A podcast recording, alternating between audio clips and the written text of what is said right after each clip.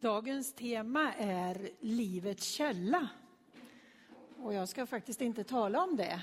Men när jag läste bibeltexterna för den här söndagen så var det en rad som tog tag i mig. Och jag tycker vi kanske kan läsa bibeltexten ifrån Andra Moseboken 33 och 21 tillsammans. Här bredvid mig finns en plats Ställ dig här på klippan. Det sa Gud till Mose. Mose, den man som hade kämpat länge med Gud och som fick ett stort uppdrag som inte var så lätt alla gånger. Han eh, var sviken av människorna och upplevde sig ibland sviken av Gud. Men här var ett tillfälle när Gud på ett påtagligt sätt visar honom att jag sviker dig inte. Det är ju så att i Gamla testamentet så var det en oerhörd respekt för Guds namnet. Det har jag talat om förut. Det var heligt, det var stort. Det var så stort så man fick inte uttala det.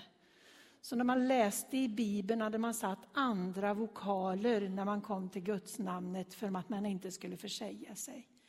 Man hade Gud lite på avstånd därför att man trodde inte att man fick komma nära.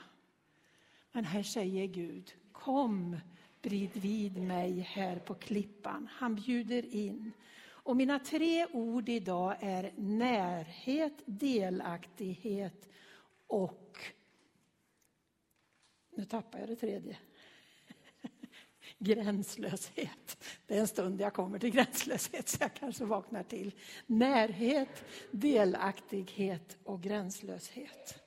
Vi börjar med närhet. Vi behöver komma nära Gud och vi behöver komma nära varandra. När jag ser din himmel, dina fingrars verk, säger salmisten i psalm 8, månen och stjärnorna. Vad är då en människa? Avståndet långt där borta, den store skaparguden, beundran. Men också i salmen, dock gjorde du henne till ett gudaväsen och gav en uppgift. Vi får komma nära. Och i, i temat idag, här bredvid mig finns en plats. Ställ dig på klippan. Kom nära mig, du människobarn. Tänker vi tillbaka på Mose liv så var det ju lite brist på närhet ibland. Han hade fötts av en underbar mor som var tvungen att släppa sitt barn från sitt hjärta ut i en korg i vattnet, fostras upp av en prinsessa. Han hade förlorat modersnärheten. Det kanske vi inte tänker på så ofta. Det fanns fler tillfällen han hade förlorat närhet. Han förlorade närheten från sitt folk för han slog ihjäl en, en, ett dråp. Och han var tvungen att fly ut i öknen. Han hade fått känna på vad icke-närhet var. Och nu stod han här med ett vresigt folk som inte ville följa Gud. Det var inte heller något särskilt mycket närhet. Då kom Gud och sa, här finns en plats Ställ dig nära mig på klippan. Jag har funderat en del över närhet i vår egen tid. Hur nära vill vi egentligen komma varandra? Förr var det små bostäder, man bodde nära, man bodde i samma rum. Nu längtar vi efter att ha många rum så vi slipper vara nära varandra. Vi vill väl ha lite distans.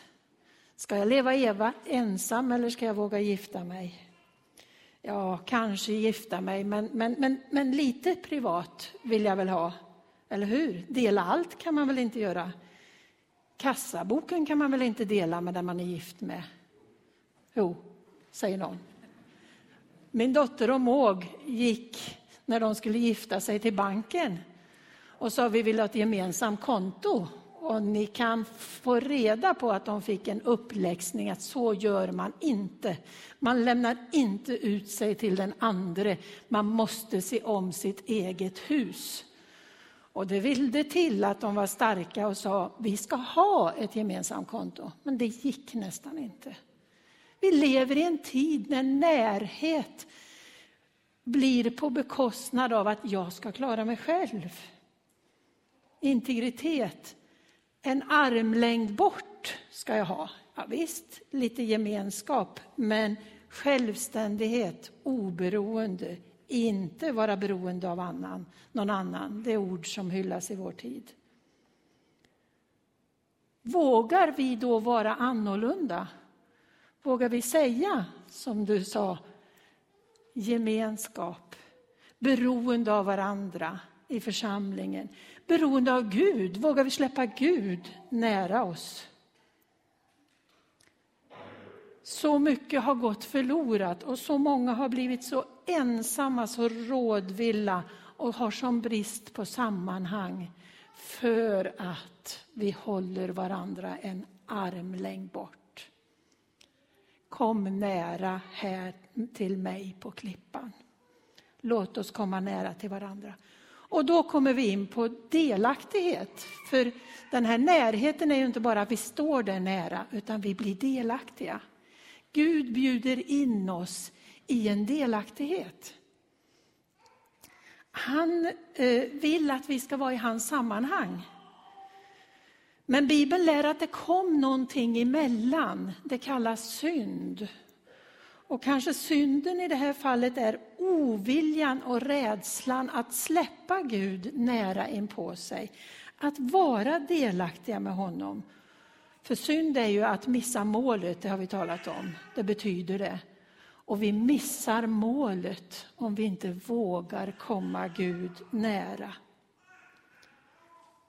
Ja, hur nära då ska vi våga komma? Räcker det inte med Gud i kyrkan på söndagen? Och kanske någon gång i veckan? Nej, han är så närgången, han vill ha hela ditt liv. Han skapade dig i avsikt för det, att ha gemenskap med dig. Det var det han ville. Han längtar efter hela dig. Och det var någonting som bröts redan där eh, strax efter skapelseberättelsen. Adam och Eva satte något emellan, de satte fikonlöv emellan. Det var något som skilde. Och det här har mänskligheten fortsatt med. Vi sätter något emellan. Men Gud har genom Jesus kommit på korset, förlåtit oss den synd att vi sätter något emellan och tagit bort skiljemuren mellan dig och Gud. Vi får komma nära. Det skedde på Golgata, inte på Sinai berg som Mose mötte, men på ett annat berg, Golgata kulle i Jerusalem. Och det skedde, då kommer vi över på den tredje punkten, att det skedde inte bara för några enstaka. Gränslöshet är det, det skedde för alla. Alla är välkomna in i den gemenskapen. Det är gjort för alla. Inte bara för judarna, inte bara för en liten grupp människor, inte bara för den här församlingen, för alla. Inte bara för den minsta, Kerstin Karlsson, fyra månader, utan också för den äldsta som befinner sig här idag. Inte bara för tonår, inte bara för scout, inte bara för pensionärerna på onsdag. Han bjuder gamla och unga. Det visade han i skriften. Han tog den gamla kvinnan Elisabet att föda ett barn som var det, ett litet i sammanhanget, en föregångare för den store. Och han tog kusinen lilla unga Maria som knappt inte var mogen, könsmogen och gjorde henne till en mor för en mästare, för vår mästare. Han blandade unga och gamla de som hade en plats och de som inte hade en plats. När Jesus var åtta dagar i templet gjorde han samma sak. Gamle, gamle Simeon och gamla Hanna var de som förstod. Nu har vi sett Guds härlighet. Och vad var Guds härlighet? Jo, det var den lilla bebisen. Vid tolv års ålder hände samma sak. Då var Jesus i, i, i templet. Och man betraktar, ni vet hur man betraktar tolvåringar. Det är inte mycket att hänga i granen. Eh, och inte någon annanstans heller. De är inte mogna. Frontalloberna har inte mognat ut förrän långt upp i tonåren.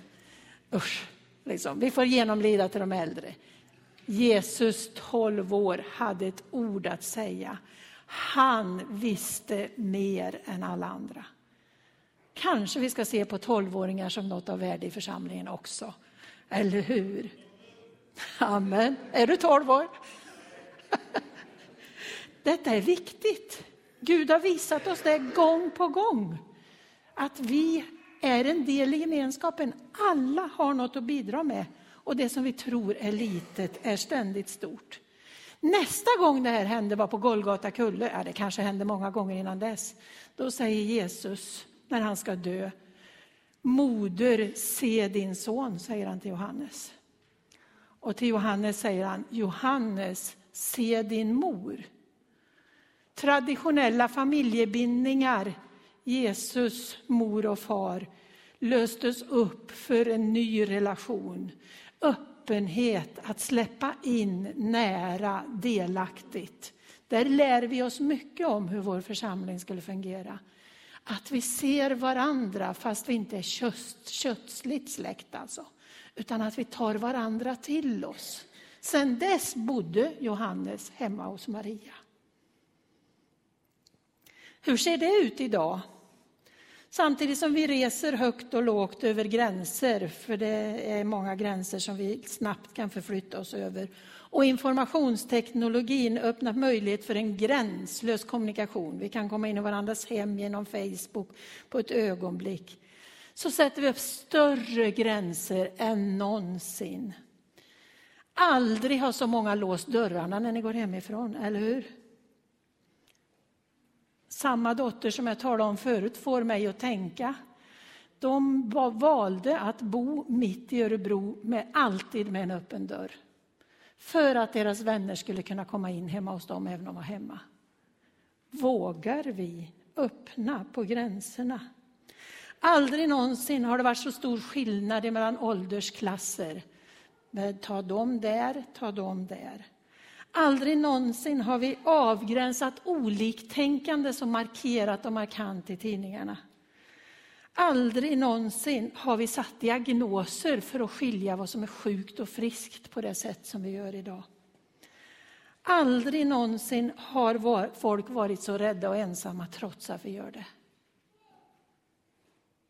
Jesus vill en annan väg. Han kallar oss in i en gränslös gemenskap där olikheterna finns, där uppdragen sammanbildas till ett sånt här fönster som Yvonne talar om.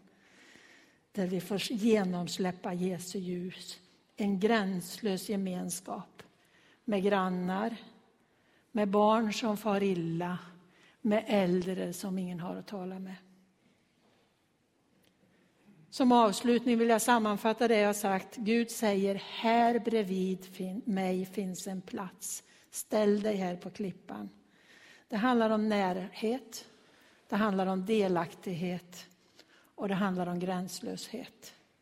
Min bön är att Kerstin Karlsson, fyra månader, aldrig ska behöva drabbas av distans, isolering och gränssättning som hindrar hennes utveckling. Ska vi be. Herre, vi ber att vi som är här idag skulle våga kliva nära dig. Öppna upp för de människor vi aldrig förut har sett. Vi ber för oss själva, vi ber för vår församling, vi ber för alla gemenskaper. Vi ber för vår värld, vi ber om en bättre värld. Där din kärlek, din närhet drabbar oss så att vi kommer varandra nära. Amen.